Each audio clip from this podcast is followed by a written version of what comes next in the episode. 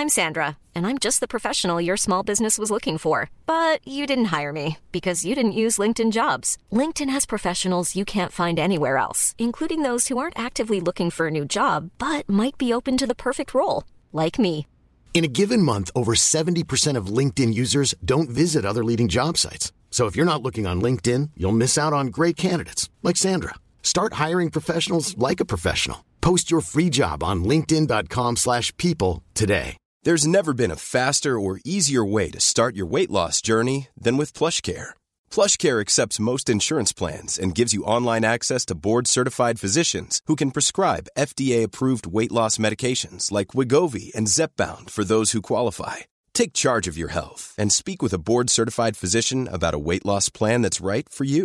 Get started today at plushcare.com/weight loss. That's plushcare.com/weight loss. plushcare.com/weight loss. Hey there, it's Michelle Norris. I'm host of a podcast called Your Mama's Kitchen. When I travel, I'm usually looking for a way to find a taste of home when I'm not at home. And one of the things I love to do when I am at home is entertain. And Airbnb allows me to do that. When I was in California recently, I rented a house that had a great kitchen. And when we were sitting around the table, we're all thinking, we're in someone else's house. Someone could be in all of our homes as well. If you have a home, but you're not always at home, you have an Airbnb. Your home might be worth more than you think. Find out how much at airbnb.com/host. Hello? Hello? Podcast Network Asia.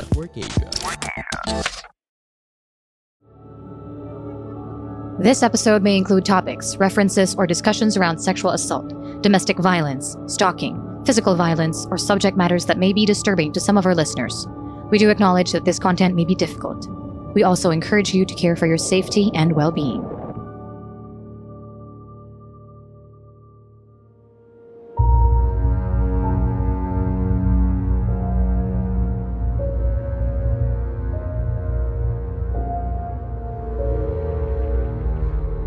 Shocking, sad, revealing, and deeply researched, PH Murder Stories podcast covers the true account of infamous killings and true crime stories from the Philippines. There's no such thing as questions, just hidden answers. Stay tuned as we revisit the inconceivable crimes that exist. Some listeners may find the following content of PH Murder Stories highly disturbing due to its graphic nature. PH Murder Stories does not condone nor promote violence of all sorts. Viewer discretion is advised.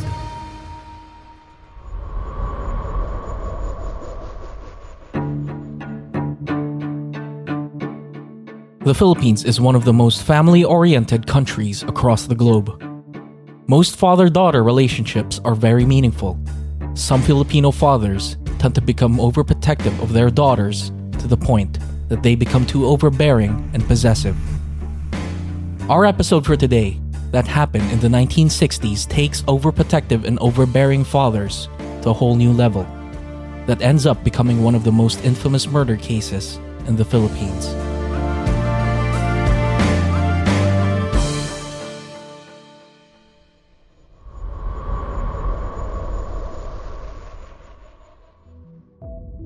On January 18, 1961, one of the most infamous murders in the 1960s jolted the entire nation after news reports came out about a policeman who committed suicide after shooting his very own wife, daughter, and son-in-law.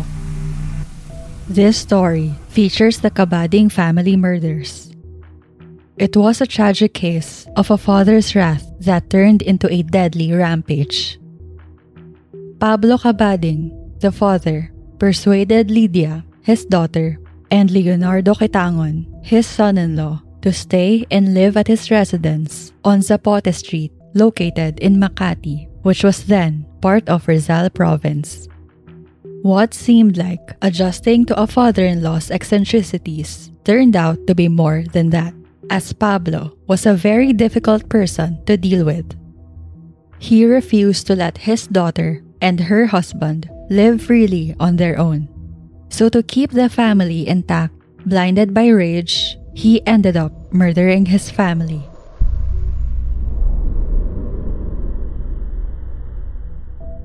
Pablo Cabading, the head of the household, is a member of the Manila Police Department. Based on award-winning journalist Nick Joaquin's article, The House on Zapote Street, Pablo was an egotistic and vain man that instilled his authority over his family. Due to his roots and involvement with the police force, he has made a lot of connections with powerful politicians. He married Asuncion, a reserved woman who was quick to her husband's demands even if he was unreasonable. They have their only daughter, 23-year-old Lydia, and a young adopted son named Eduardo. Aside from the family members, the Cabading family also had two housemaids, 15-year-old Norma Linda Agapuz and 12-year-old Corazon Verzosa, and two guard dogs. Before passing the medical board exams, Lydia was a medical intern at the University of Santo Tomas, where she met her future husband, 35-year-old Leonardo Quitangon, who also taught medicine at the same university. Like a typical overprotective, albeit overbearing father over his daughter, Pablo would threaten boys who expressed interest in courting Lydia. Eventually, Lydia's parents find Leonardo as an acceptable male suitor for their daughter. He is a genuinely kind, loving person who devoted his life to helping Lydia succeed, despite her father's peculiarities.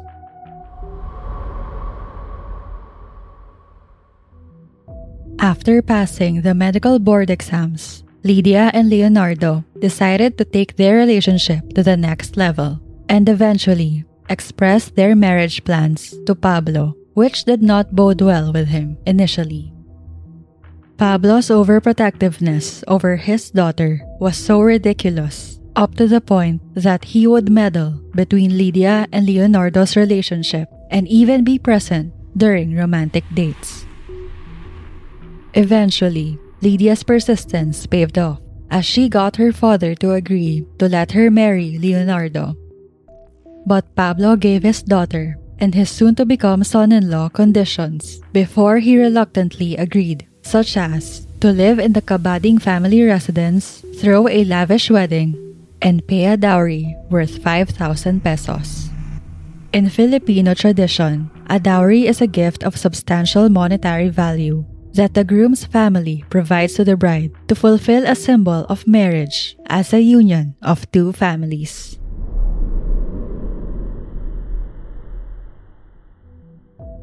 Leonardo initially agreed to most of the conditions put forward by Pablo, but begged off to pay a dowry worth 5,000 pesos, as it was a tremendous amount for him to provide at the time. But Pablo was hard in his demands and would not allow Lydia to marry Leonardo without the dowry. Without any choice, Leonardo worked really hard for several weeks but was only able to earn 3,000 pesos. Surprisingly, Pablo compromised and eventually agreed to reduce his earlier demand and accepted the 3,000 pesos from Leonardo. Just as demanded by Pablo Cabading, Lydia and Leonardo had a lavish wedding held at Manila Cathedral on September 10, 1960. With notable sponsors from powerful clans and politicians such as then-Senator and former President Ferdinand Marcos Sr. and the wife of former Cavite Governor Delfin Montano. Unfortunately for the newlyweds, their wedding day would be the only good memory they will have together, as the Cabading family patriarch made things worse for everyone but himself. According to Leonardo's friends, Pablo was very controlling, so ridiculous that he didn't even allow the newlyweds to enjoy their honeymoon. Pablo truly felt like he was the center of everyone's lives. Even after they became married, Lydia and Leonardo had to follow a set of house rules imposed by Pablo, which was deemed too unreasonable and absurd, especially by today's standards.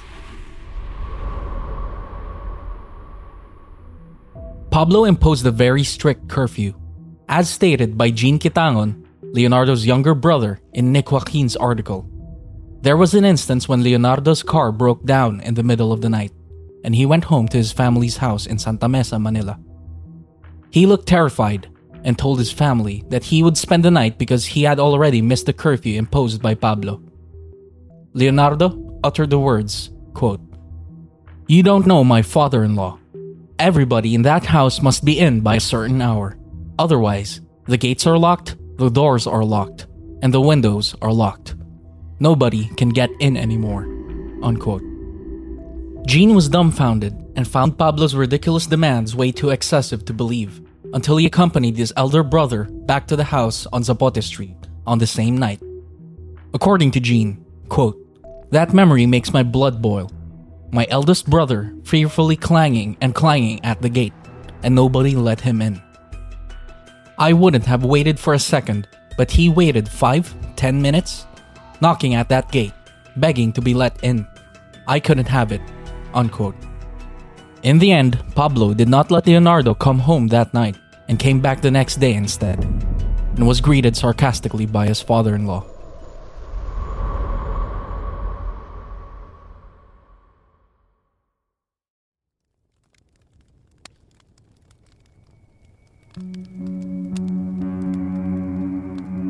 Hi, ako si Earl, ang inyong Camp Master sa Philippine Campfire Stories podcast. This podcast is about stories of myths, legends, and true horror stories from the Philippines, narrated in Tagalog, powered by Podcast Network Asia. Listen to Philippine Campfire Stories, available in all major podcast platforms.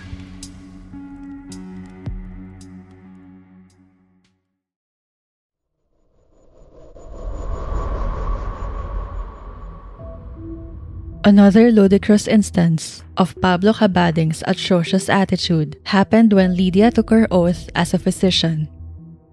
Pablo informed Leonardo that he was not welcome to accompany the family to the ceremony, as he did not pay for her education.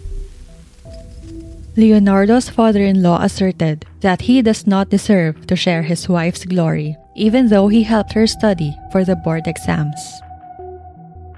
It led Leonardo to think of how he wanted to live his life the way he envisioned for himself and his wife.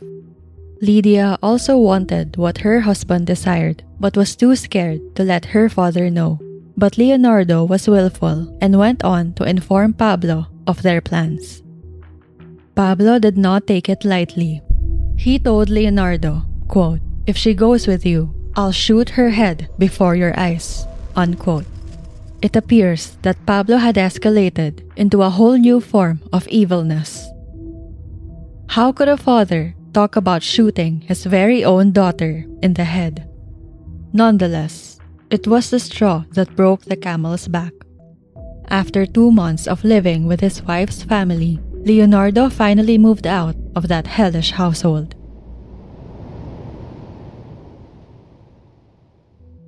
Leonardo couldn't take it anymore. And could we blame him? He expected to live happily with his wife, Lydia, and not to be under the spell of Pablo's overbearingness. Months have passed since Leonardo moved out of the Cabading family residence, and Pablo made it even harder for the married couple to communicate with one another.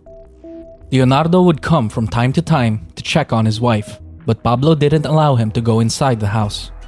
Even his parents tried to talk to Pablo, but failed to find a resolution. After all, it's hard to find a solution to a problem that shouldn't exist in the first place, particularly with overbearing and egotistic fathers causing unreasonable trouble to other married couples, especially with their daughters.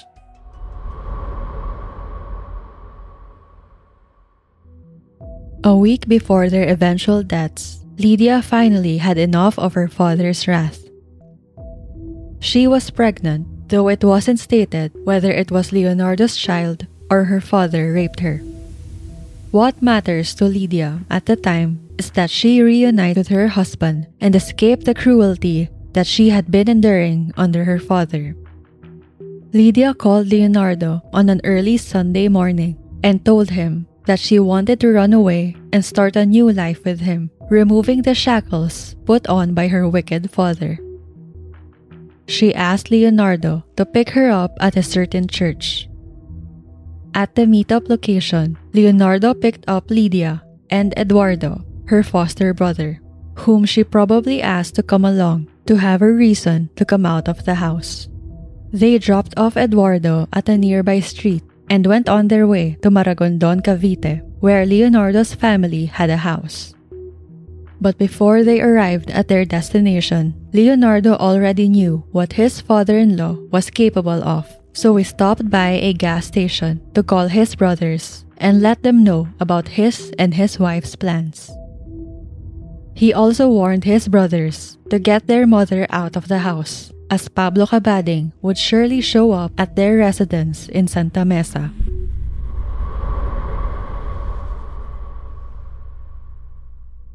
Leonardo's hunch became a reality as Pablo and his wife Asuncion showed up the morning after their daughter disappeared and were met by Leonardo's two younger brothers, Gene and Nonilo. According to Gene, Pablo was furious about what had happened. Lydia's father brought a submachine gun and pointed it at Gene and said, quote, "Produce my daughter at once or I'll shoot you all down," unquote. Gene held his composure and peacefully asked Pablo to come inside the house and talk decently about the matter so it would not cause a scandal in the neighborhood. Pablo lowered his gun, denied Gene's invitation and said, quote, "I give you till midnight tonight to produce my daughter. If you don't, you better ask the police to guard this house," unquote. Gene had a choice whether to go to the police and report Pablo's outrage or to go to the house on Zapote Street and peacefully fix things with the Cabadings. He chose the latter. Gene bravely faced Pablo in the House of Horror and informed him that he would try to convey his concern to Lydia and Leonardo, but insisted that it was up to the couple to decide if they wanted to come back or not. Fortunately for Gene, Pablo did not take him the wrong way and mildly received his responses.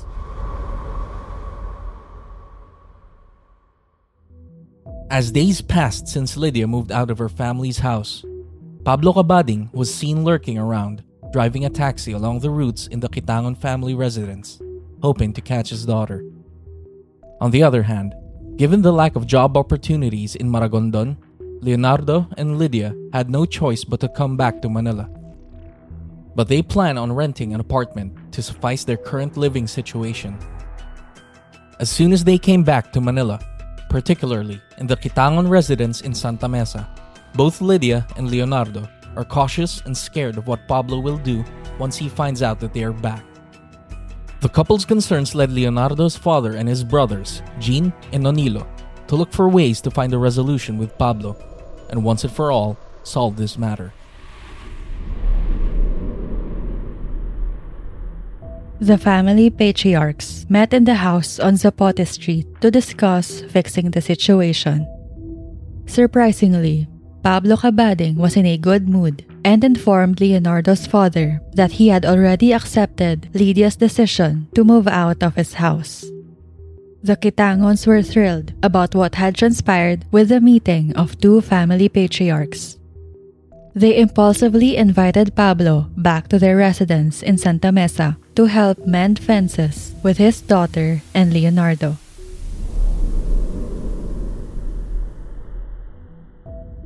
As soon as they arrived, Pablo was in good spirits.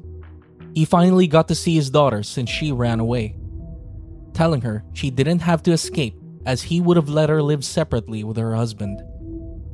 The problem seemed to have been solved when Pablo repeated his prior announcement in the Quitangon family living room that he was allowing his daughter to live separately with Leonardo.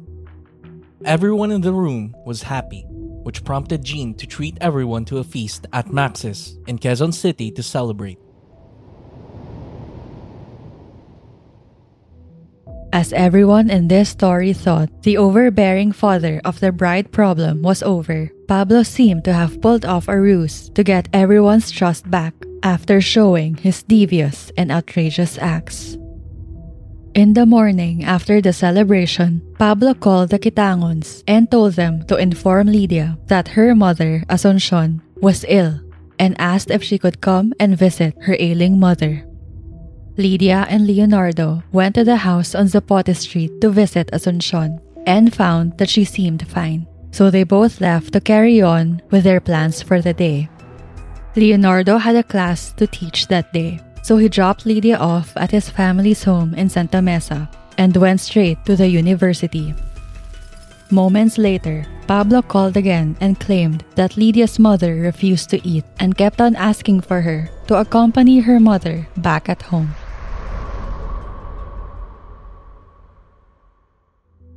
Gene and Nonilo decided to accompany Lydia back to her parents' home so they could also grab her things that needed to be moved to her new apartment.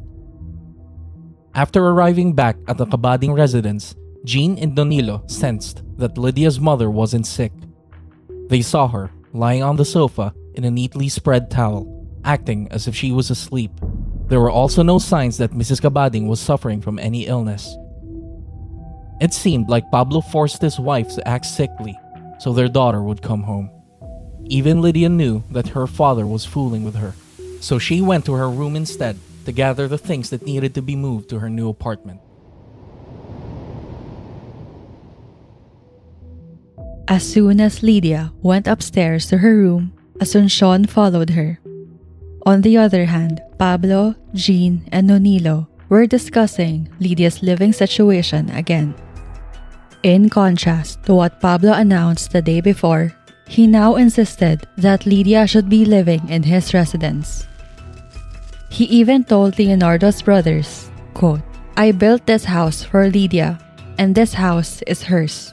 If she and her husband want to be alone, my wife and I will move out of here. Turn this house over to them," unquote.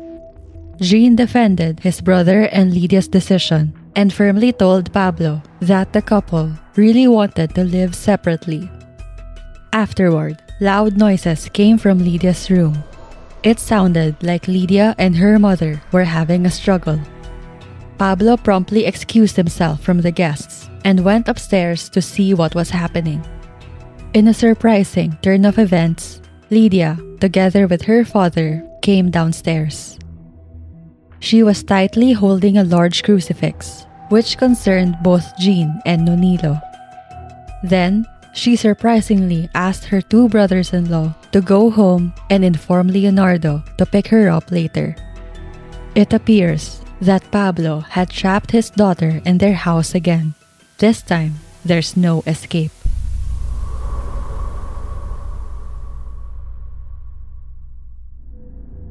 Gene and Nonilo were dumbfounded about what had recently transpired.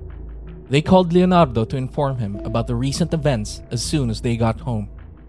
When Leonardo learned about what had happened, he got terrified for his wife as he felt that her father would violently beat her for leaving their household.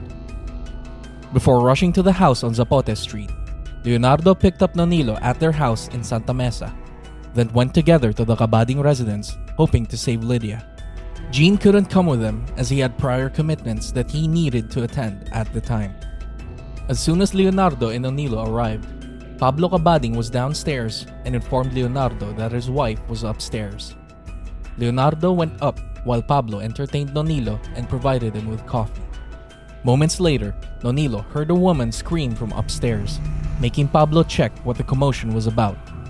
According to Nonilo, he saw Pablo go upstairs to Lydia's room and close the door behind him. Then, he heard 4 gunshots, which made him run out of the house as he feared that Pablo was out to shoot him next. Nonilo went to a nearby gas station and called his brother Gene to inform him about what had just happened. Gene cancelled his prior plans, tasked a family member to call the police, and rushed to the Cabadings right away. Meanwhile, Eduardo, the young adopted son of the Cabadings, and the 2 maids were safe as they rushed out of the house as soon as they heard gunshots.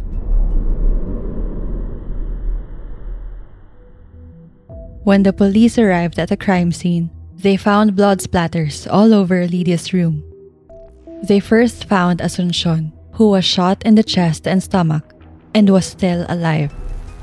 She even uttered the words, quote, my hand, it hurts," unquote, as she was seen lying next to her daughter, who was found lying on top of her husband. Lydia and Leonardo died instantly after both getting shot in the chest areas. Lydia was found by the authorities still clutching an armful of clothes while Leonardo was holding a clothes hanger. The perpetrator, Pablo Cabading, also died instantly and was found lying in his daughter's bed with his eyes wide open. He shot himself in the right side of his head.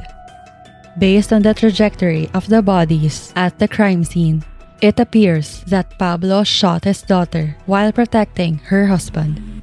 On the other hand, Asuncion tried to shield her daughter before getting shot.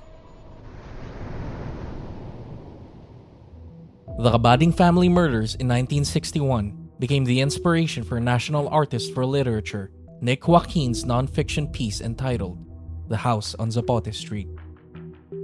2 decades later, the case also inspired a film directed by Mike De Leon entitled Kisapmata, which starred Charo Santos-Concio as the daughter of the antagonistic father. The film was hailed as one of the best Filipino films of all time. Indeed, the Cabading family murders is one of the most tragic family-oriented cases our show has covered. We could only hope that our generation today and the future generations to come would set a better example as parents.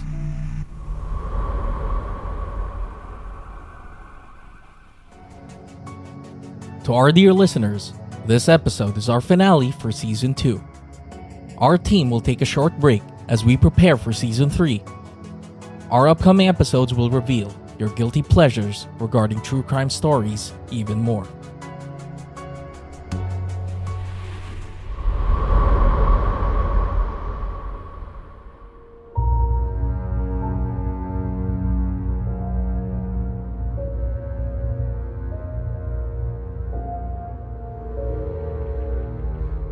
For further updates, please follow us on Facebook, Instagram, and Twitter at PH Murder Stories, and subscribe to our YouTube channel, PH Murder Stories. If you have case suggestions, please go to our website at phmurderstories.com and fill out the request form at File Your Blotter.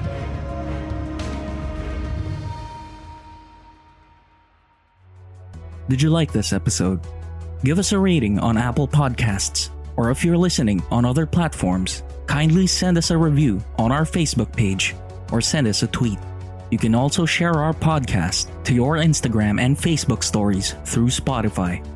We're also inviting you to join our Facebook group, PH Murder Stories The Verdict, and participate in our discourse about true crime, both local and international. This group is a safe space for true crime and mystery fans like us who want to engage in thorough discussions about the subject. To all our listeners, we hope you could support us on Patreon. If you're fond of online shopping, you can also help our team earn a small commission by clicking our Lazada and Shopee affiliate links found in the description. Any amount you contribute will enormously help support our team to produce more quality content.